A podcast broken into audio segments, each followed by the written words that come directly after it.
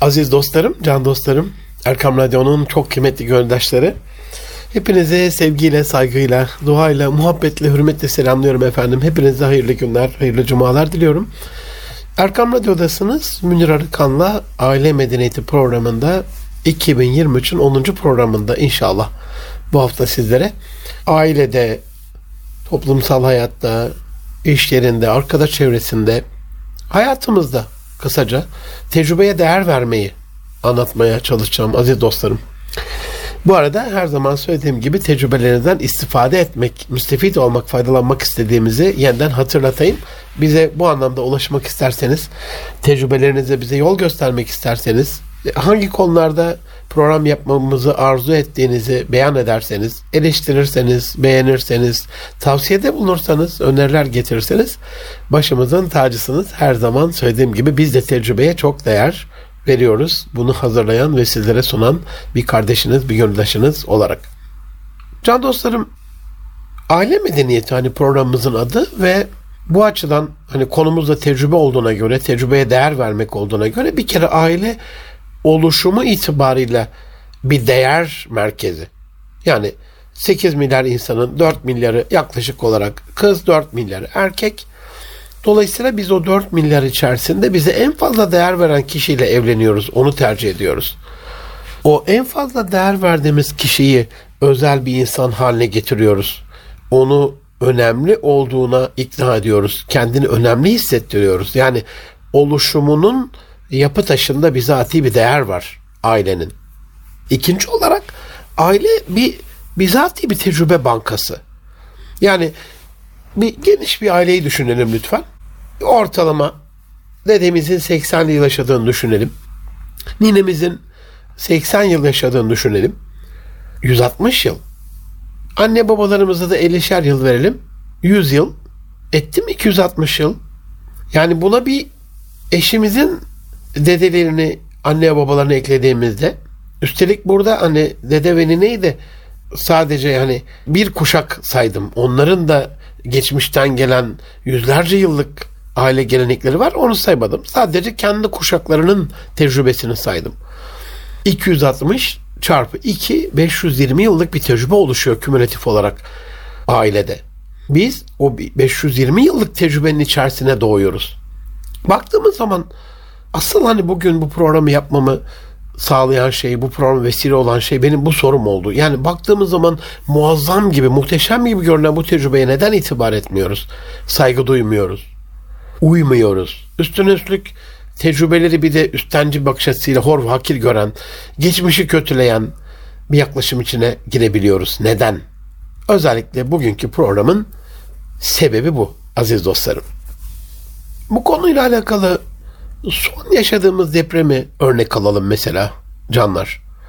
Ülkelerinde ve bölgelerinde deprem yaşayan insanların mesela mesela Japonların yaşadıkları bu tecrübelerden, bu deprem tecrübelerinden biz ders almış olsaydık veya dünyanın değişik bölgelerinde bugüne kadar vuku bulmuş depremlerden ve o depremi yaşayanların tecrübelerinden biz ders almış olsaydık başımıza gelen bu şiddetteki bu felaketin sonucu sizce böyle olur muydu?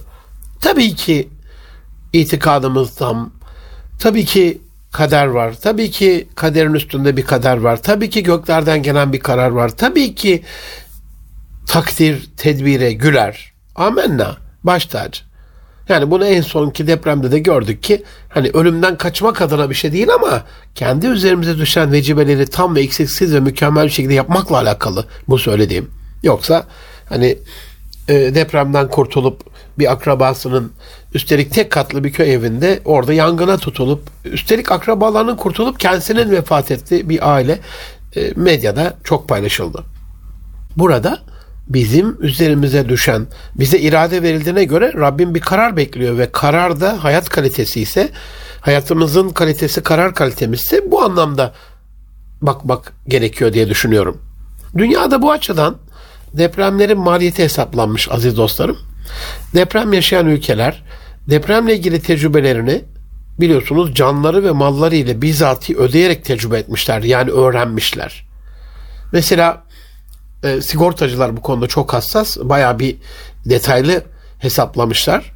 Tohoku bölgesindeki 9.1 şiddetindeki deprem ve ardına meydana gelen tsunami nedeniyle 20 bin kişi hayatını kaybetmiş.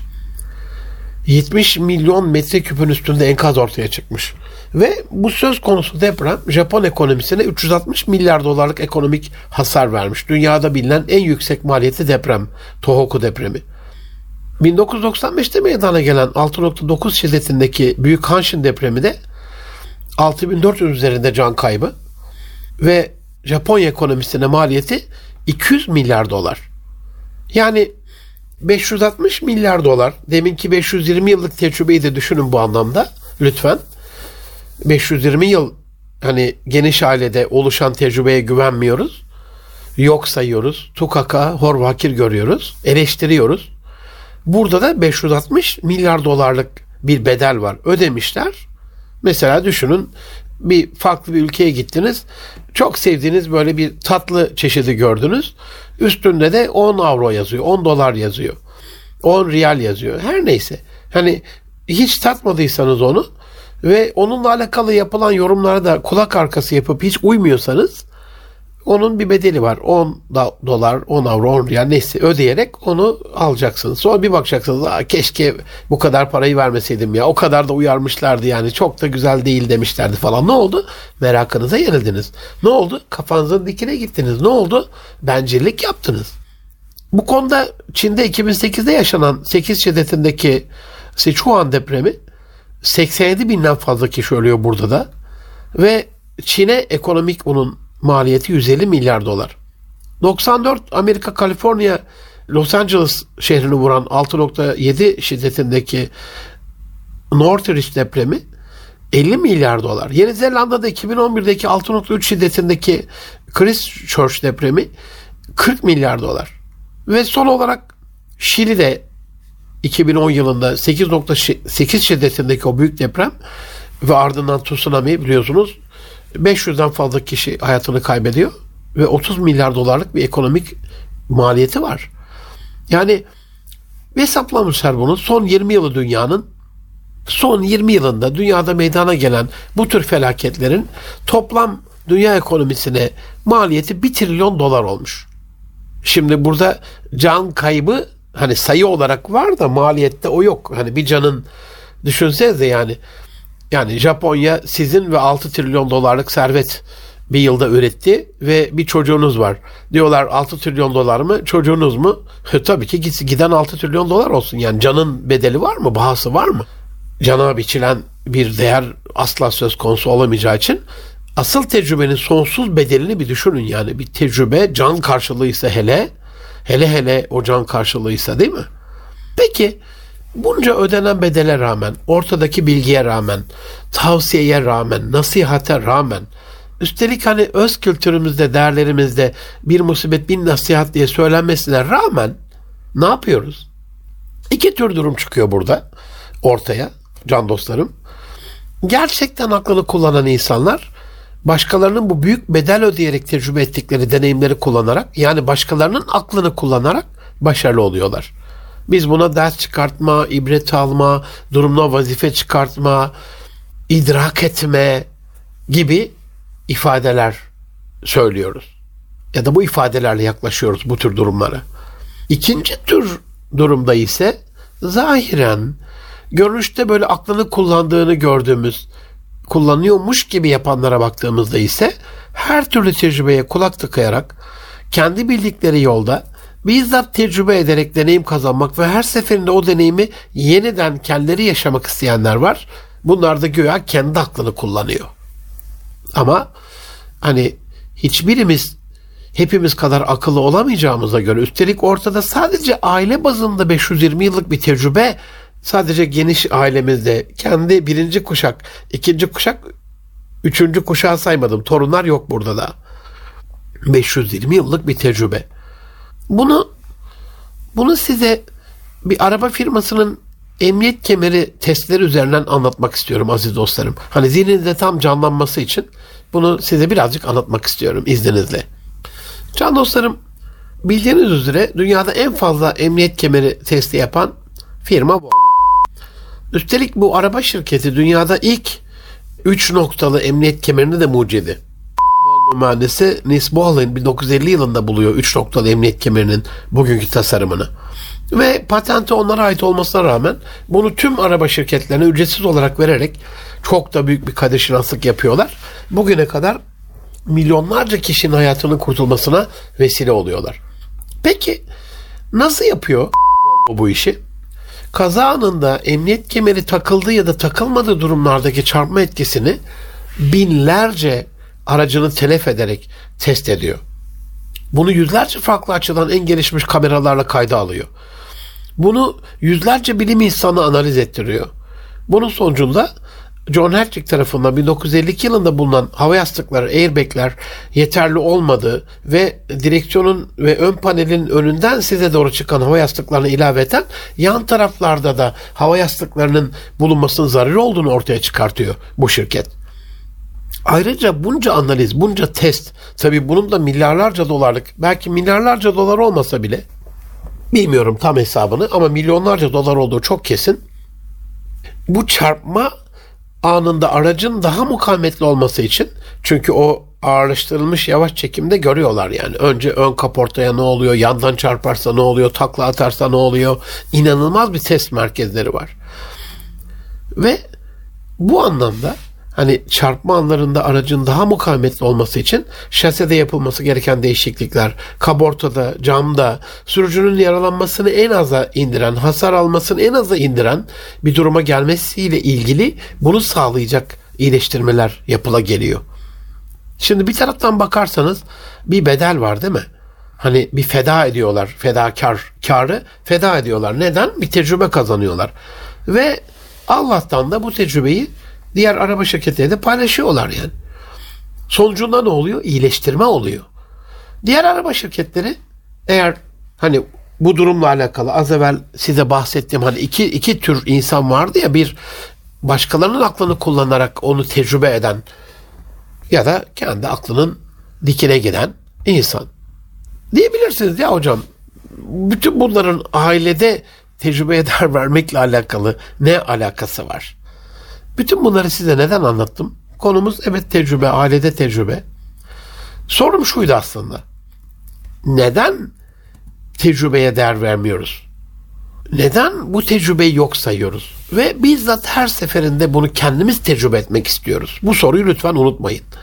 İşte tam da bu durumu bir araba şirketi çarpma testleri yapıp bunun sonuçlarını kamuoyu ile paylaşmışken Yok ben de çarptıracağım arabalarımı. Yok ben de bununla alakalı binlerce aracı telef edeceğim. Bakalım gerçekten böyle oluyor muymuş diyen bir başka araba şirketine benzetiyorum. Onun için bu örneği verdim.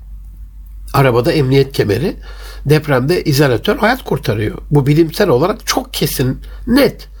Ha bu demek değil ki emniyet kemeri takılıyken insan ölmez. Ama elimizde bununla alakalı %96'ya yakın e, ölümlü ya da ağır e, hasarlı kazaların önlendiğine dair, azaldığına dair bir veri var elimizde. Ya da e, işte gördük izolatörlü binaların depremde ne olduğunu ya da buna göre mukavemetli yapılan binaların 139 bin TOKİ konusu zarar görmedi işte alt üst olan, tarumar olan bölgede aynı fay hattında. Dolayısıyla hani arabada emniyet kemeri, depremde izolatör hayat kurtarmaya vesile oluyor diyebiliriz. Maddi ve can kayıplarını önlüyor. Biz buna rağmen her seferinde bu tedbirlerin alınmayışını işte tam ben bu olaya benzettiğim için sizinle paylaştım aziz dostlarım. Peki sonuç? Sonuç? Belli yani yani sonuç ne olacak diye bir soruya gerek yok ki. Saatte 180 km hızla hem de emniyet kemeri olmadan bir yere çarparsak sonuç belli işte. Uzmanlar uyarıyor. Aşırı hız yapmayın, emniyet kemeri takmadan yola çıkmayın.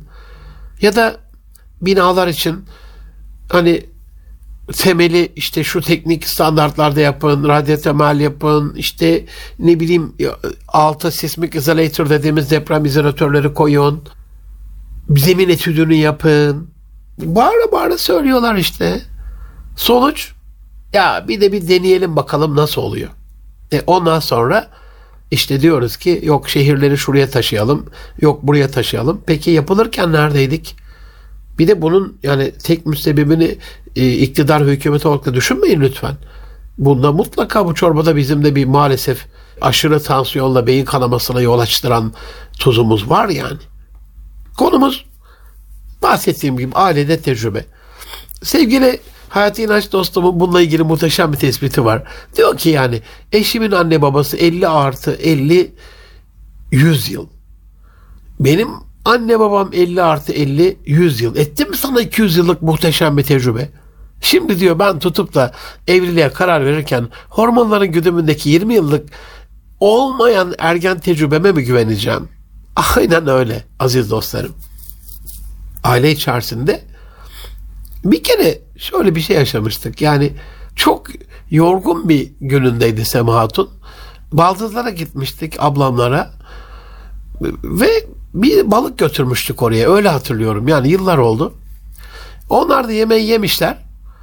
Sema Hatun'la ben kaldık yani. Bir de dünden kalan bir balık da vardı. Aslında yapmam yani çünkü babam rahmetlinin aa, çocukluğumdan böyle kulağımda küpedir yani balık yerken ayran içilmez. Balık yerken ayran içilmez. Demek yani bayat olma ihtimaline karşı bir koruyucu tedbir.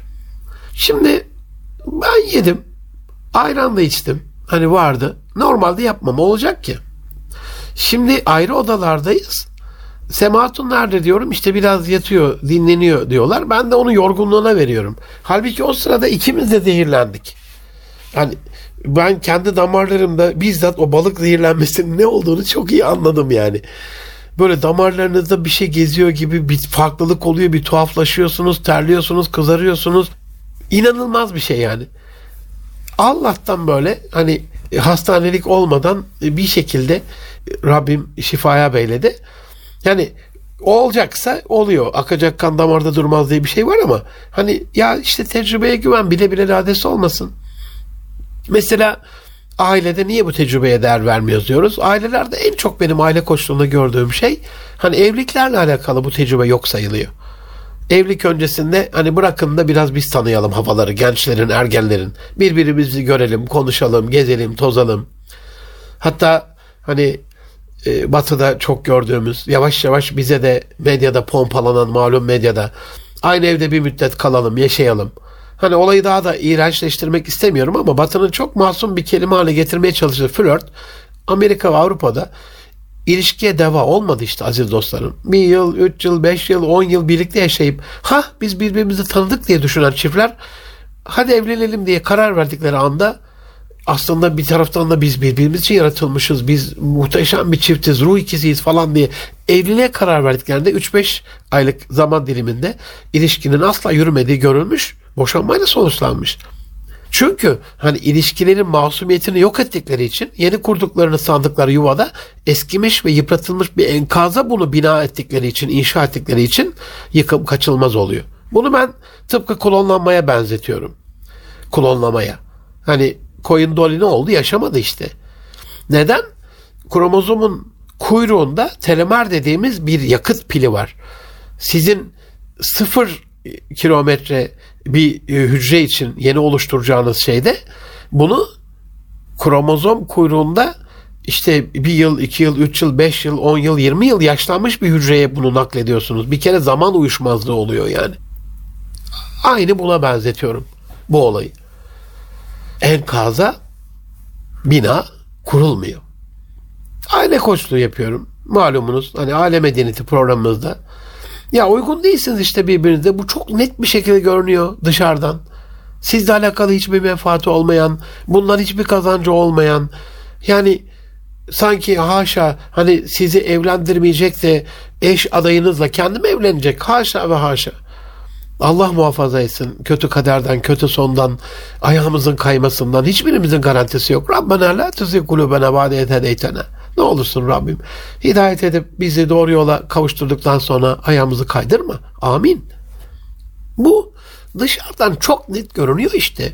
Uygun değilsiniz birbirinize. Siz hormonlu ergenler anlamıyorsunuz bunu. Tarafsız bir gözle analiz ediyoruz biz. Uzman görüşlerine başvuruyoruz. Yetmediği yerde psikolojik tahliller yaptırıyoruz. Kişilik testleri yaptırıyoruz. Tartıyoruz, ölçüyoruz, biçiyoruz. Siz birbirinize uygun değilseniz işte canlar yürümeyecek. Elbette Allah bilir. Allahu alem ama görünen köyde kılavuz istemez. Yok anlatamıyoruz. Anlamıyorlar.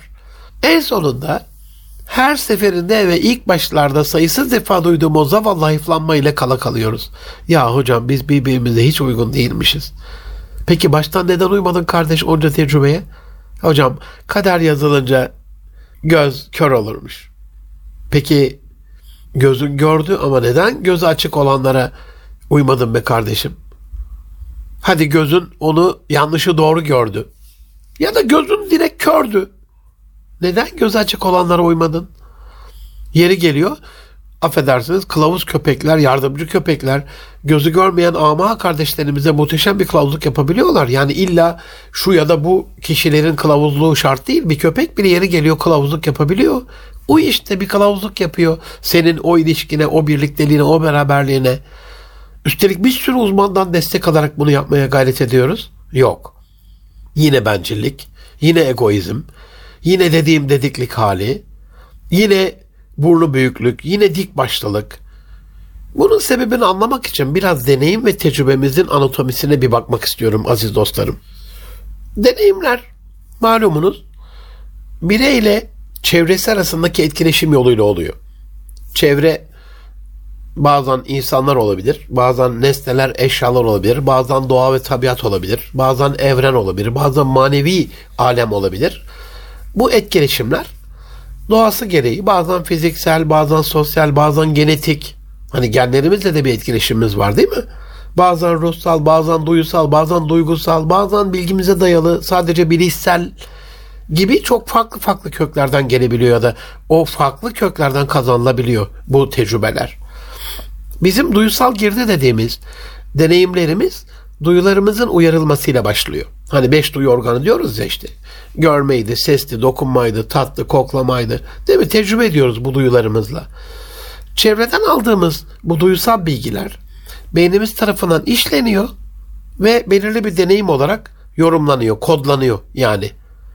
Hani cız diyoruz değil mi? Mesela evladımız, torunumuz sobaya doğru giderken. Hoş sobada kalmadı ya gerçi. Şimdi büyük şehirlerimizde. Hani cız da yok oldu artık. Bazen hani elimizi böyle daire şeklinde çevirerek yanlıştığımız bir arabayı aç camı falan yapardık yani. Şimdi dokunmatik basıyorsun ne yapacaksın tık tık tık ağaç kakan gibi elini mi kekmekleyeceksin yani aç aç camı der gibi. Değişti birçok şey. Yani insanoğlu işte bu deneyimini öyle eşsiz bir yere konumlandırıyor ki öyle yüce ve ali bir merkeze alıyor ki neden?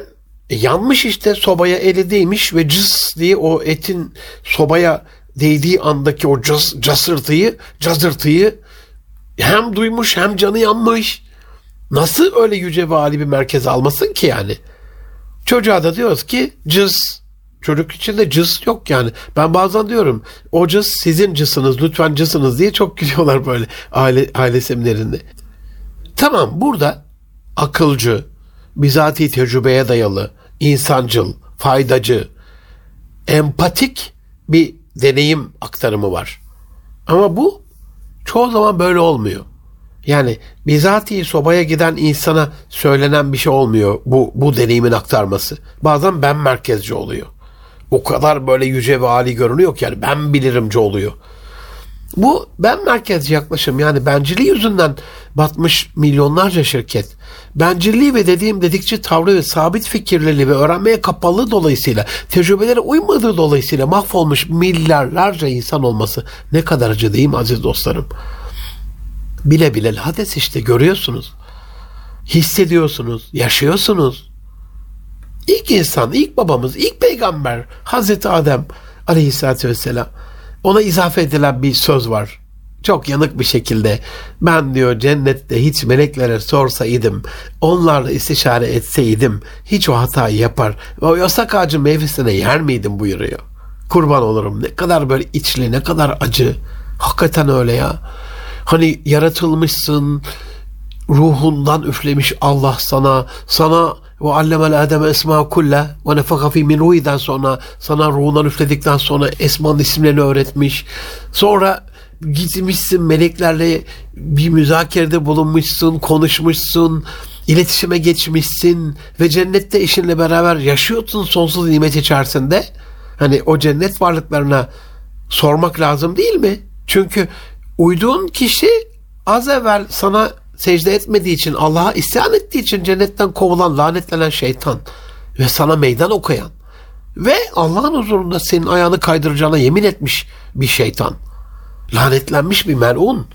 Şimdi bunu söylerken bazen böyle kendi arkadaşlarımızla, dostlarla, üstadlarla, hocalarımızla falan konuşurken hani hep böyle ötekini suçlayıcı bir yaklaşım var yani. Ya Hazreti Adem Aleyhisselam da işte bile bile lades nasıl uymuş o şeytana falan. E biz ne yapıyoruz?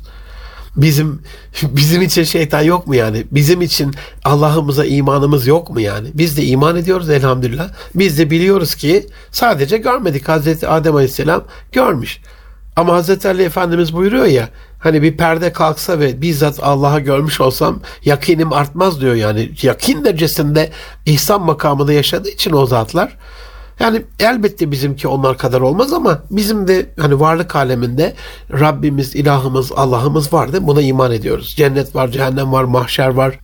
Dolayısıyla hani Kur'an-ı Kerim'de anlatıldığı şekliyle lanetlenmiş şeytan madem ki bizi her bir tarafımızdan musallat olup Allah'ın yoluna bizi çevirmeye çalışıyor. E şu anda da şeytan çağırıyor işte. Vur vur diyor, kır kır diyor, küs küs diyor, üz üz diyor.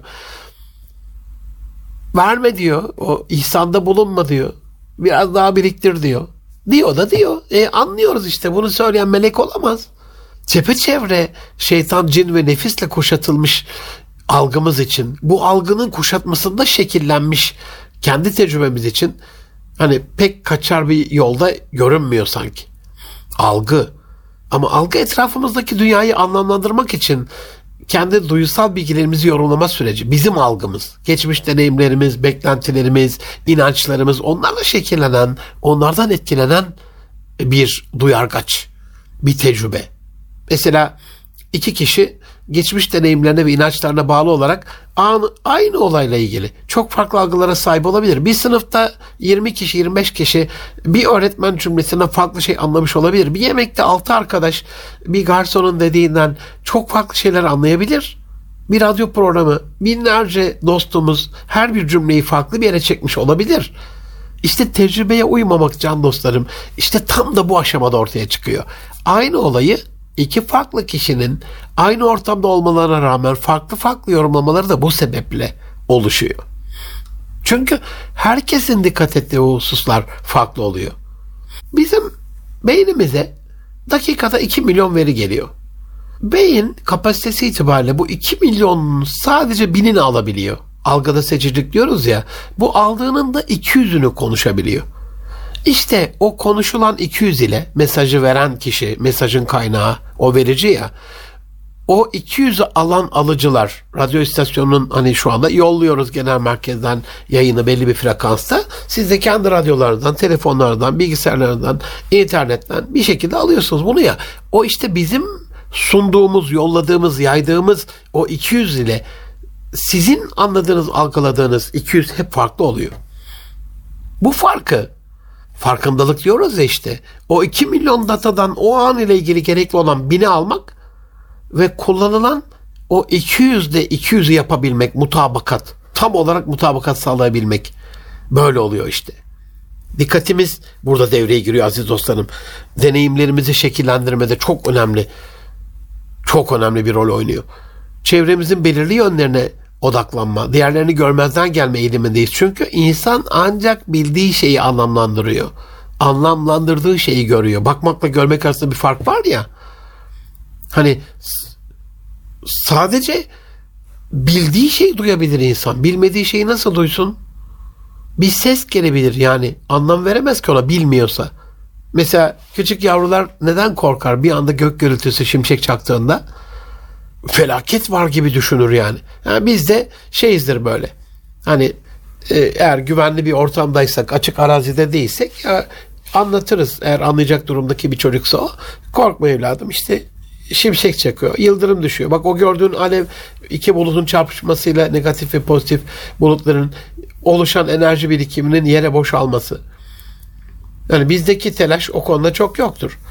Neden? Biliyoruz çünkü o duyduğumuz sesin ne anlama geldiğini. Ama insanlar işte deneyimleriyle, öğrenmeleriyle, o konuda bilgi sahibi olmalarıyla o seviye aynı seviyede değilse henüz boş o durumda. Be- beyin, zihin, duygu Onun için aynı ortamda bile farklı deneyimlere yol açabiliyor bu. Bir de bunun üstüne üstlük dikkatimizin dışında bir de duygularımız var, hislerimiz. Hormon seviyesine bağlı olarak nefis mücadelesini yenmemizi ya da nefsimize yenilmemizi sağlayan o hormonlar. Ah, ah o hormonlar.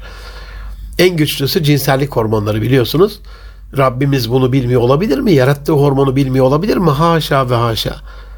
Hani onu yapmayın, bunu yapmayın, şunu yapmayın diye uyarırken zina ile alakalı ne diyor? Zinaya yaklaşmayın. Hani zina etmeyin demiyor yani. Çünkü yaklaşırsan çekim alanına girdiğinde, cazibe merkezine girdiğinde Allah'ın bir lütfu inayeti olmasa kurtulmak çok mümkün değil. Hiç mümkün değil. Yusuf suresi 24. ayet-i kerimede hani andolsun ki diyor kadın ona meyletti. Eğer Rabbinin bir işareti, bir ikazı, bir bürhanı görmeseydi o bürhanını Rabbinin o da yani Yusuf Aleyhisselam da o kadına meyletmişti. İşte böylece biz kötülük ve fuhşu ondan uzaklaştırmak için delilimizi, bürhanımızı, işaretimizi gösterdik ona. Şüphesiz o ihlaslı kullarımızdan da buyuruyor ya Allah. Aynen öyle. Duygular deneyimlerimizin önemli bir bileşeni aziz dostlar. Olayı nasıl algıladığımızı, hatırladığımızı etkiler. Aynı zamanda davranışımızı da şekillendirir bir taraftan. Herkesin deneyim yaşarkenki tepkisi bu sebeple birbirinden çok farklı oluyor. Onun için hani aynı olayla alakalı. Ya kızım niye böyle yaptın? Ya oğlum niye böyle yaptın? Evet anne baba olarak biz çok farklıyız ama bir taraftan hani yedi öldürmeyelim, hakkında hiç yemeyelim. Bir de bu kaçılmaz bir son yani. Nefis çok nefis. İlla ki orada bir sinyal veriyor. İlla ki kendine doğru çekiyor. İlla ki hele e, Allah muhafaza bir de ergenlik döneminde rast geldiyse bu. Allah bunu bilmiyor olamaz. Yaklaşmayın diyor işte onun için. Yaklaşırsan gideceksin yani. Şöyle düşünün. Hani hem başınız dönüyor hem yükseklik fobiniz var hem de uçurumun kenarına gidiyorsunuz. Ya düşeceksiniz. Kaçınılmaz son yani. Çatıda koruyucu trabzanlar yok. Korkuluklar yok. Ta dibe kadar gidip oradan da aşağı doğru bakıyorsunuz. Düşeceksiniz yani kaçınılmaz son. Onun için de yaklaşma derler kenara. Fazla ileriye gitme derler. Mesela bununla alakalı. Bir de tabii bu arada size tüm deneyimlerimizin dikkat, duygu, tekrar gibi birçok faktörden etkilenen hafızamızda saklandığını da söylemek durumundayım. Yani aslında biz bedensel manada, fiziksel manada, duyusal yani duyu organlarımızla bizzat deneyimlediğimiz tüm tecrübeleri bir salise sonrasında arasak nerede bulacağız? Elinizi mesela yumruk yapıp masaya güm diye vurduğunuzu düşünün aziz dostlarım. Bu fiziksel bir, bedensel bir tecrübe mi? Evet bizatihi bedeninizle fiziksel bir cisme vurarak elinizi acıttınız. Peki bir salise sonra, yarım salise sonra, yarım milisaniye sonra ışık hızıyla bu tecrübe nerede? Hafızada, hard diske kaydedildi. Yani sanal hale evriliyor, sanala dönüştürülüyor, sanala çevriliyor. Geçmiş deneyimlerimize ait anılarımız, mevcut durumları nasıl algıladığımızı ve bunlara nasıl tepki verdiğimizi bu açıdan çok etkiliyor. Çünkü insanların hafızasından çağırıp gözünde canlandırdığı şey birbirinden çok farklı. Hani görsel insanlar bunu çok daha iyi canlandırıyor. İşitseller illa sesle ilgili bir etkileşim içine girmek istiyor. Dokunsallar biraz daha onu içselleştirmek istiyor. Hani menkıbelerde anlatılır. Abid bir delikanlı vardır. Bir şekilde kötü insanlardan kaçarak evine kadar ulaşan ormanlık bir alanda bir kızcağızın hikayesini anlatırlar hani. Delikanlı evde tektir işte bir bakar kapının önüne yığılıp kalan bir kızcağız var. İçeriye alır odadaki yatağı hazırlar. Yarı baygın şekilde yatırır oraya orada bırakır. Kendisi de hani ilim erbabı ondan sonra akşamleyin böyle mum ışığında ilmi çalışmasına devam eder. Kızcağız bir ara uyanır kendine gelir falan bakar böyle aralıktan masada oturmuş çalışıyor çalışıyor yazıyor ediyor. Arada elini muma götürüyor. Azıcık yanıyor tekrar çekiyor. E, arada böyle bir kalkacak oluyor. Tekrar elini böyle muma getiriyor. Eli yanınca oturuyor tekrar çalışıyor. Gece boyu bu devam eder böyle. Kızcağız buna şahit olur. Anlam da veremez ama bu şekilde sabah eder. Meğersim hani menkıbedir. Gerçekte bir olay da olabilir. Kızın babası padişah adamları işte ararlar, izleri takip ederler falan. Delikanlının evinde bulurlar. Ondan sonra tabi kızcağız başından geçen anlatır. delikanlının ne kadar ahlaklı bir şekilde onu koruduğunu. Padişah delikanlıya işte kızı anlatınca geceliğin o olan olayı arada niye evladım der hani e, arada sırada elini muma tutuyordun falan. Ya der işte ben kızınızla birlikte olmak istedim. Nefsim böyle galebe çaldı. Her böyle nefsim galebe çaldığında biliyorum cehennem var ama hani zihnimde onu canlandırdım. O beni tutmadı. Kalkmak istedim. O sırada ya bir bak bakalım elini bir ateşe tutunca nasıl bir şey olduğunu hakkel yakin tatmış oldum. Ve ya sen burada bir mum alevine dayanamıyorsun. O şiddetli cehennemin ateşi nasıl dayanacaksın diye kendi kendime nefsimi frenledim, telkin ettim der. Hani belki biliyorsunuzdur yani. Padişah da kızını bu abid delikanlı ile nikahlar. İşte buradaki o delikanlının durumu birinci şeyine düşünce gücü. Evet iman, Allah var, mahşer var, cennet var, cehennem var. Düşünce gücüyle bunu hafızasını tam canlandıramadığı için duyu organlarıyla, derisiyle yani bizzat onu yakarak mum alevinin elini yakması sonucu cehennemi hatırlayıp nefsinin o kötü telkinine karşı koyabiliyor. Batılılar buna the power of imagination diyor. Yani hayalinde canlandırmanın gücü. Bu bir küs bir insanla özür dileyip barışırken de aynı yazılım, aynı kod. Bir sportif başarı elde ederken de, kilo alırken de, kilo verirken de, e, fit ve formda kalırken de, bir ders çalışıp başarılı olurken de hep aynı yazılımdır, hep aynı koddur aziz dostlarım. En nihayetinde elde edeceğimiz şeyin o büyük resmini görüp onu deneyimlemiş gibi canlandırabilirseniz yaşamadan da tecrübe etmiş olursunuz. Bunu yapabilir miyiz? Evet. Yani bir limon düşünüp nasıl ağzımız sulanıyorsa, ağzımız kamaşıyorsa ya da böyle bir sesle bazı insanlar çatalın, bıçağın tabakta böyle cik diye bir ses çıkartmasından çok şey olurlar böyle. Dişleri kamaşır, ağızları kamaşır. Aynen öyle. Bir tuhaf olurlar böyle. Hafıza etkiler, hayal etmek etkiler, zihinde canlandırmak etkiler, tesir eder.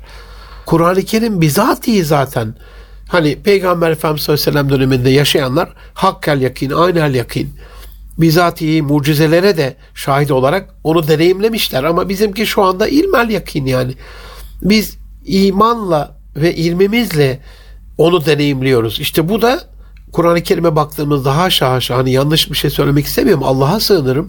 Ama Kur'an-ı Kerim yapısı itibarıyla bizdeki o the power of imagination dedim ya hayal gücünü güçlendirmeye çalışıyor. Cennet ayetlerine bakın, cehennem ayetlerine bakın, cennetteki bize bahşedecek nimetlerin e, ayetlerine bakın, cehennemde başımıza gelecek bela musibetlerin, azapların şiddetini bize anlatan ayetlere bakın. Cehennem var ve yakacağım diye basit bir cümle değildir yani.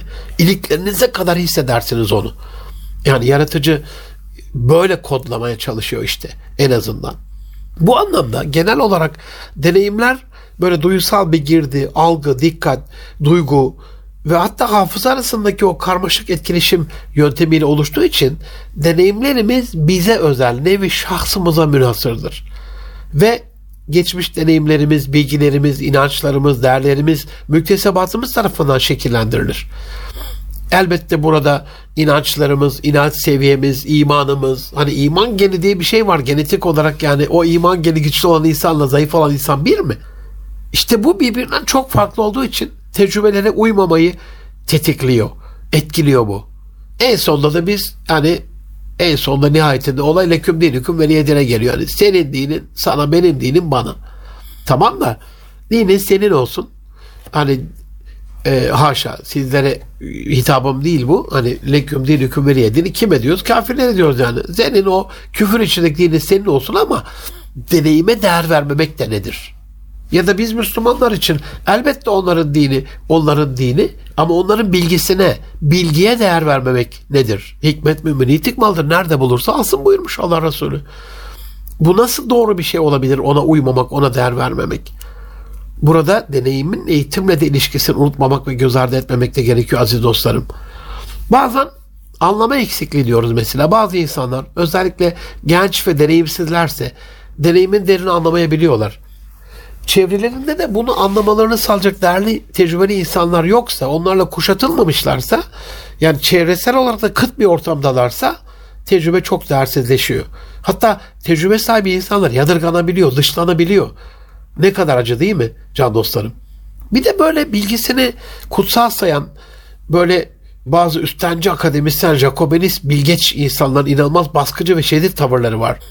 İşte bazı akademisyenler, bazı meslek uzmanları, işte bazı ilim almış, bazı diploma sahibi, bazı sertifika sahibi.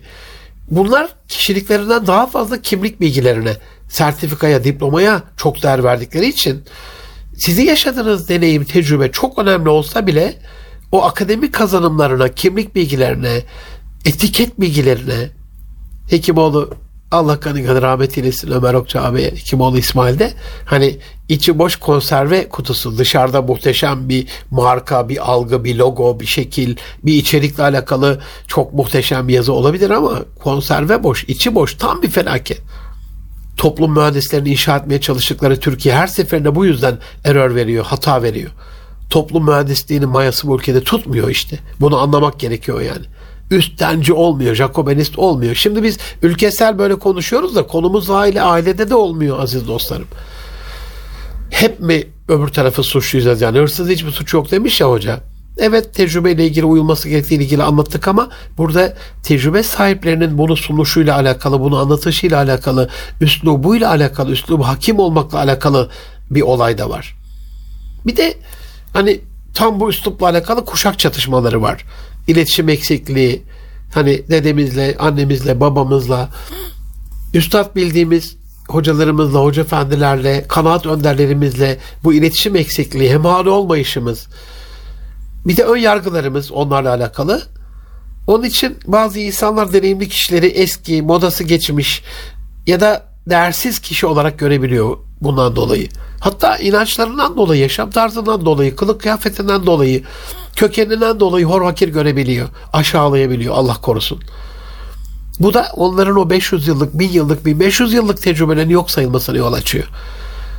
Modernistleri, bize Kur'an yetercileri, bizim neyimiz eksikçileri bu klasmanda değerlendirebilirsiniz. Sonuç, sonuç ortada işte facia yani. Bu açıdan ne olursunuz? Tecrübeler kolay oluşmuyor aziz dostlarım. Ve genç kardeşlerim anne babalar düşmanınız değil. Sizi en fazla seven insanlar.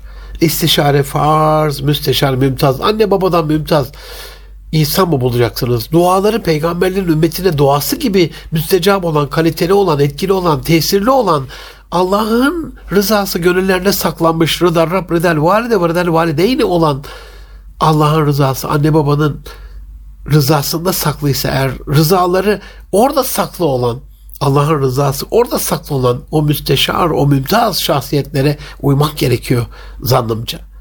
Biraz da araştırmak gerekiyor yani. Bile bile lades etmemek gerekiyor bence. Deneyimlere değer vermek, karşımızdakini dinlemek, biraz daha fazla empati yapmaya çalışmak, sinyalleri okumak, söyleyene değil söyletene bakmak lazım değil mi? Unutmayın Hak Teala Hazretleri Mevlamız insanlara olaylar vasıtasıyla konuşur. Buna sinyalleri okumak diyoruz. Sinyal çözücünüz yoksa, dekoderiniz bozuksa ne olur? Anne, baba, akraba, uzman, alim, ulema dekoderlerini kullanın. Yok işte sizde dekoder, yok bizde dekoder. Ben de dekoderim bozuk. Ben aileme söylüyorum, eşime söylüyorum, çocuklarıma söylüyorum. İnanın hani bu laf olsun diye söylemiyorum. Bir ortamda bir şekilde tanışırsanız, buluşursanız, bir şekilde ulaşırsanız öyle mi diye test edebilirsiniz. Söylüyorum benim dekoderim bozuk, bana uymayın diyorum. Benim de üstadlarım var, hocalarım var, kanaat önderi, alimler, ulema, Başımın tacı güzel insanların içerisindeyim. Onlarla beraberim. Rabbim beni onlara yakın eyledi. İnşallah o yakınlığı hep tesis eylesin. Elimden bu nimeti almasın. Ama ben de onlara uyuyorum. Başıma bir iş geldiğinde soruyorum. Ben ortak aklı kullanıyorum. Benden daha akıllı, daha alim, daha bilgili insanların aklını kullanıyorum. Onun için siz de ne olursunuz başınıza bela ve musibetler gelmeye devam etmesin diye e, vazife vazifedar olan, vazife için gönderilmiş olan, size özel bir göz açmak üzere size uğramış olan musibetler belli bir vakit misafirimiz olabilirler ama bir an evvel kalkıp gitsinler diye, başımızdan kalksın diye ortak aklı kullanıp istişareye, ortak aklı kullanıp tecrübeye, ortak aklı kullanıp deneyime değer verin aziz dostlarım. Hoşçakalın. Allah'a emanet olun efendim.